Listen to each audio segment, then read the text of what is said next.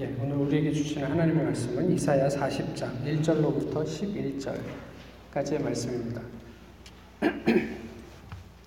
구약성경 이사야 40장 1절로부터 11절까지의 말씀을 이제 봉독해 드리겠습니다.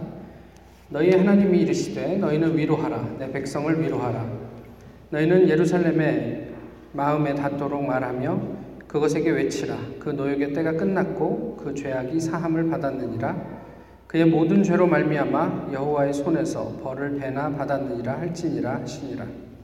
외치는 자의 소리여 이르되 너희는 광야에서 여호와의 길을 예비하라. 사막에서 우리 하나님의 대로를 평탄하게 하라. 골짜기마다 도두어지며 산마다 언덕마다 낮아지며 고르지 아니한 곳이 평탄하게 되며 험한 곳이 평지가 될 것이요.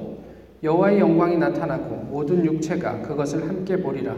이는 여호와의 입이 말씀하셨느니라 말하는 자의 소리여 이르되 외치라. 대답하되 내가 무엇이라 외치리이까 하니? 이르되 모든 육체는 풀이요. 그의 모든 아름다움은 들의 꽃과 같으니 풀은 마르고 꽃은 꽃이 시들문 여호와의 기운이 그 위에 불미라. 이 백성은 실로 풀이로다. 풀은 마르고 꽃은 시드나 우리 하나님의 말씀은 영원히 서리라 하라. 아름다운 소식을 시온에 전하는 자여 너는 높은 산에 오르라. 아름다운 소식을 예루살렘에 전하는 자여 너는 힘써 소리를 높이라. 두려워하지 말고 소리를 높여 유다의 성읍들에게 이르기를 너희의 하나님을 보라 하라. 보라 주 여호와께서 장차 강한 자로 임하실 것이요 친히 그의 팔로 다스리실 것이라.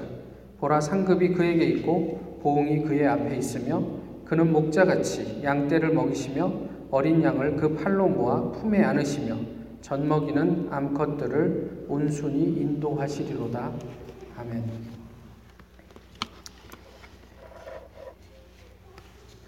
설교를 준비하면서 어려운 것 중에 하나가 설교 제목을 정하는 일입니다.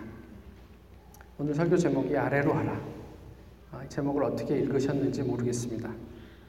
오늘 본문이 기록되어 있는 어, 상황은요, 이스라엘이 포로로 잡혀가서 어, 이제 고통 가운데 있던 그 상황을 전제하고 있습니다. 저희가 일제 시대에도 그래 그러했던 것처럼 포로 상, 상황 가운데 어려움 가운데 노출되어 있을 때 저희가 선택할 수 있는 크게 두 가지 어떤 길이 있죠. 하나는 좀 이상적인 선택을 할 수 있습니다. 그래서 어, 지난주에도 좀 말씀을 드렸지만 어, 김구 선생님 같은 선택을 할 수 있어요. 그래서 이 불의한 일본 사람들은 망하게 될 것이고 우리는 다시 독립하게 될 것이다. 뭐 이렇게 선택을 하고 어, 자기 어떤 노선을 정할 수 있고요. 또 다른 한편은 현실적인 선택을 할 수 있습니다. 아 이미 대세는 기울었다. 그러니까 이제 우리가 어떻게 살면 좋은지 이런 것들을 고민해야 할 것이다. 라고 하면서 살아갈 수도 있겠죠. 아, 누가 더 득세할까요? 어, 그런 당대에는 아마도 그런 현실적인 선택을 하는 게 더 득세하지 않을까. 그것이 우리 눈에 더 그렇다고 보여지기 때문에 그렇습니다. 근데 이 상황을 뒤집는 예언이 오늘 본문의 말씀이에요. 위로하라. 마음에 닿도록 말하라. 이렇게 하나님께서 말씀하시죠. 위로하라는 말은 비단 말로 아, 넌 힘들지. 내가 기도할게. 이런 말이 아니고 어떤 상황이 달라지도록 구체적으로 개입하겠다는 의미가 그 안에 들어가 있습니다. 또 마음에 닿도록 말하다라는 말은 어, 문자 자체로 자체의 의미는 마음에 말하다인데요. 이게 그저 그냥 정서적인 이야기로만 그치는 게 아니라 그 의지에도 어, 호소를 하라 이런 의미입니다. 그래서 보면 하나님은 이사야에게 당신의 적극적인 개입으로 이제 회복의 때가 도래할 것이다. 하나님께서 그렇게 만들 것이다. 이런 사실을 단호하게 사람들에게 선포하라. 이렇게 요구하신 거예요. 오늘 본문이. 동시에 백성들에게 그에 합당한 의지적인 반응을 보여달라고 얘기를 하는 겁니다. 정서적으로 하나님 알겠습니다. 위로가 됩니다. 이런 것이 아니라 거기서 한 걸음 더 나아가서 의지적으로 아, 하나님이 회복하시겠다고 그랬어. 그러니까 내가 뭘 해야 할까? 이런 것들까지도 고민해서 구체적으로 그게 드러났으면 좋겠다는 요구란 말이에요. 그런데 이게 믿어집니까? 믿어지지가 않죠. 70년에 걸친 포로 생활. 저희 나라가 일제시대에 35년을 압제를 당했는데요. 물론 그 전부터 좀 그랬지만 그 시간을 통해서 35년만 가지고도 지금까지 저기, 저희의 언어 생활이 일본 말의 잔재들이 많이 남아 있습니다. 이게 결코 짧은 시간들이 아니란 말이에요. 그럼 70년을 포로 생활을 했다. 그러면 이스라엘 백성들은 어떤 모습으로 그때 당시를 살고 있었을까요? 70년을 노예로 살고 있었다. 이스라엘 백성들은 어떤 마음을 가지고 그 바벨론이라는 나라에서 살았을까요?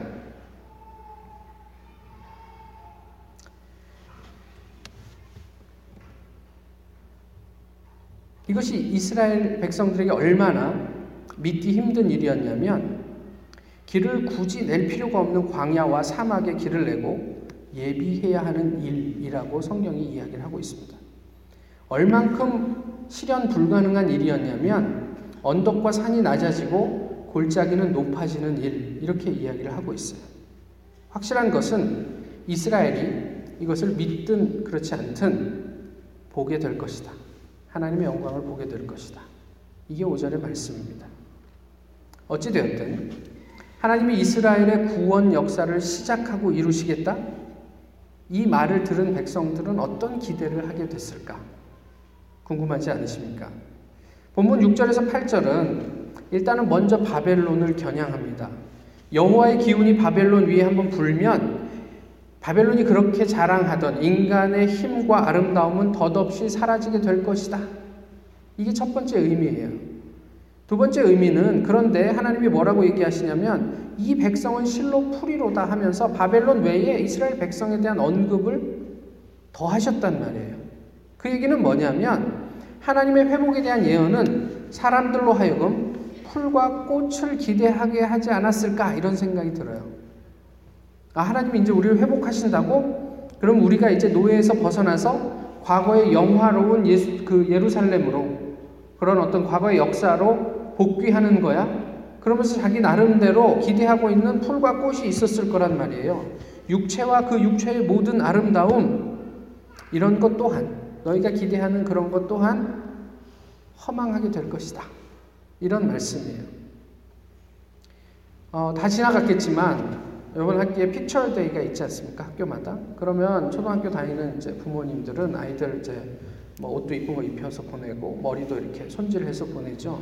근데 그냥 제 오래전 경험으로 봐서는 그렇게 해서 보내면 오는 사진은 그냥 평소의 머리와 별로 다르지 않아요. 그러니까 이 아이가 뭐 집에서 나갈 때는 그래도 어, 아빠 머리 했다 그러고 씩 웃으면서 나가도 학교에서 하루 종일 이렇게 지내다 보면 이거 신경 안 쓰는 거죠. 이게 혹시 풀과 꽃의 덧없음이 아닌가 이런 생각들을 해보게 됩니다. 이제 선지자의 부담만 남습니다. 사람들의 기대와 다른 회복의 의미를 선포해야 하기 때문에 그렇습니다. 7절에서 여호와의 기운이라고 말씀하고 있죠. 그 하나님의 성령 앞에 바벨론이든 이스라엘이든 인간적으로 추구하는 모든 풀과 꽃들은 시들게 될 것이다. 이 얘기를 선, 선지자가 해야 되는 거예요. 우리의 기대는 이제 회복하면 좀 더 살만해질까? 이런 거였는데, 아니, 그런 의미가 아니야, 회복은. 이렇게 얘기를 하는 게 부담스럽습니다. 모든 육체는 쇠락하고 후패하고, 그 육체를 통해 이런 소위 아름답다고 생각했던, 우리가 가지고 있는 업적이나 손에 쥐고 있는 모든 것들이 그 가치를 상실하게 될 것이다. 이런 얘기를 해야 되는 거예요.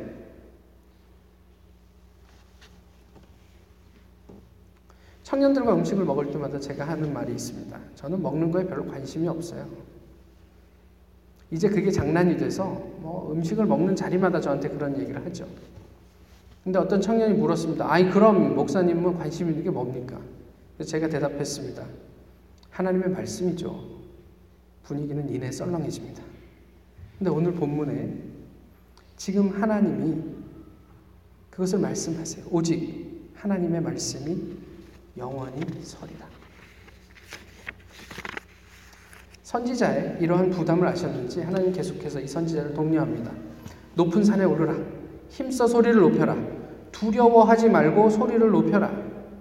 이게 부담스러운 사역이에요. 그러면서 해야 할 말이 있는데 뭐냐면 너희의 하나님을 보라 이렇게 얘기를 합니다. 헨리 나우엔이 쓴 책에 이런 얘기가 있습니다. 조금만 읽어드릴게요. 하지만 나이가 들면서 오랜 시간 동안 우리 신앙을 지지해 주었던 기도, 예배, 성례전, 공동체, 섭리하시는 하나님의 사랑에 대한 분명한 인식 등을 상실하게 된다. 오랫동안 소중하게 간직해, 간직했던 생각들, 오랫동안 연습했던 훈련들, 오랫동안 삶을 축하하던 전통들이 더 이상 우리의 가슴을 따뜻하게 하지 않는다. 우리는 더 이상 왜 그리고 어떻게 그것들로 인해 동기부여가 되었는지 이해할 수 없게 되었다. 우리는 예수님이 진짜 살아계셨다고 믿었던 시절을 추억한다. 예수님은 우리의 가장 친한 친구였고 상담자였고 인도자였다. 예수님은 우리에게 평안과 용기와 확신을 주셨다. 우리는 그분을 느낄 수 있었고 맛보고 만질 수 있었다. 그런데 지금은 우리는 더 이상 예수님을 생각하지 않는다. 우리는 더 이상 예수님의 현존 안에 긴 시간을 할애하고자 열망하지 않는다. 우리에게는 더 이상 예수님에 대한 특별한 경험이 없다. 심지어 우리는 예수님이 이야기책의 한 인물이 아닐까 의심하기도 한다. 많은 우리의 친구들은 그를 비웃고 예수님의 이름을 욕보이고 그저 무시한다. 우리도 점차 예수님을 낯설게 경험하게 된다. Somehow we lost him. 사람들의 기대에 반하는 말을 하는 것은 적지 않은 부담입니다. 게다가 도저히 일어날 수 없는 일에 대해 말을 한다는 것, 이거는 이만저만한 부담이 아니죠. 그렇지만 하나님을 보면 달라집니다. 3절에서 4절이 사실 유명한 구절이죠. 모든 골짜기는 도두어지고 산과 언덕은 낮아져서 평지가 될 것이다. 이게 저희가 그 크리스마스만 되면 하는 뭐 그 핸델의 메시아의 가장 중요한 첫 부분의 노래 아닙니까? 그런데 그것을 경험해 보셨습니까? 성경에서 그에 대한 구체적인 이야기들을 하고 있나요? 제가 보니까 홍해 도하가 그런 예가 되는 것 같아요. 홍해를 어디로 건넜다고 알고 계십니까? 이것도 사람들마다 다양한 의견이 있는데요. 가장 길면 150km예요. 이쪽 애굽에서 이쪽 시내 반도까지. 근데 150km를 하루에 걷기에는 어렵죠. 200만 명의 사람이. 그러니까 홍해 끝에 홍해가 이렇게 나중에 둘로 갈라지잖아요. 그래서 저희가 지도로 볼 때 왼쪽에 있는 게 수에즈만이고 오른쪽이 아카바만인데 왼쪽 수에즈만 꼭대기에 한 10km 정도를 추론하는 사람들이 있어요. 한 10km 정도면 하루 정도에 걸을만 하다. 이렇게 생각을 하는 거죠. 그런데 이렇게 됐든 저렇게 됐든 문제가 있습니다. 뭐가 문제가 있냐면 해저 지형이 문제예요. 아시는 것처럼 해수욕장 같은 바다가 아니에요. 바다는 그렇게 완만하다가 급격하게 낭떠러지를 이루면서 수심이 깊어집니다. 그러면 200만의 사람들이 애들도 있고 어른도 있는데 낭떠러지와 같은 그 해저 지형을 이렇게 건너갔을 거라고요. 그거는 불가능합니다. 그러니까 어떤 의견이 생기냐면 이쪽 그 아카바만 쪽에 그 그렇게 급격하게 떨어지지 않는 다리 같은 지형이 있다라고 주장하는 사람들이 생겨요. 그리고 기독교를 반대하는 연합의 어떤 글에 들어가 보시면 그런 거를 조목조목 자세하게 이렇게 반박하고 있는 내용이 있습니다. 어쩌면 성경을 그렇게 자세하게 연구를 하고 고민을 해갖고 우리가 잘못됐다는 것을 반박을 하는지요. 근데 거기에 부족한 게 한 가지가 있습니다. 뭐가 있냐면 하나님이 없습니다. 하나님께서 출애굽기 본문에서 이스라엘 백성이 그 홍해 바다를 건널 때 마른 땅을 걷는 것처럼 가게 하셨다 이렇게 말씀하고 있어요. 바다 바다 속은 다 펄이죠. 근데 이스라엘 백성이 가축과 어린아이와 어른들이 수레를 끌고 마른 땅을 지나듯이 걷게 지나가게 하셨다? 그러면 왜 하나님께서 그 시면의 골짜기를 높이지 못하셨겠냔 말이에요. 그걸 믿지 못하면 어떻게 우리가 하나님을 믿어요? 이스라엘 백성들이 우리가 이제 포로로부터 해방된다고 이것은 그 홍해 바다 깊은 시면이 도두어져서 평지가 되는 것처럼 믿기 어려운 일이었습니다. 그 홍해 바다 앞에 섰을 때조차도 어떻게 여기를 건너갈 수 있을까? 그러면서 모세를 원망하던 백성들이었어요. 왜 바다를 가르시는 하나님이 순식간에 그 땅은 도두시지 못하겠습니까? 왜 바다를 말리시는 하나님이 순식간에 높은 산들을 깎아서 평지가 되게 만드시지 못하겠습니까? 적어도 저희가 고백하는 하나님이 천지를 창조하신 이, 이 세상의 주제이시라면 그게 가능하다고 믿을 때만 우리의 신앙은 거기에서부터 가치를 가지게 되는 거죠. 내가 지금 당장 경험하지 못한다고 하나님을 그렇게 그렇지 않은 존재로 만들어 버리면 도대체 우리가 신앙생활하는 신앙의 의미가 무엇이냐는 말이에요.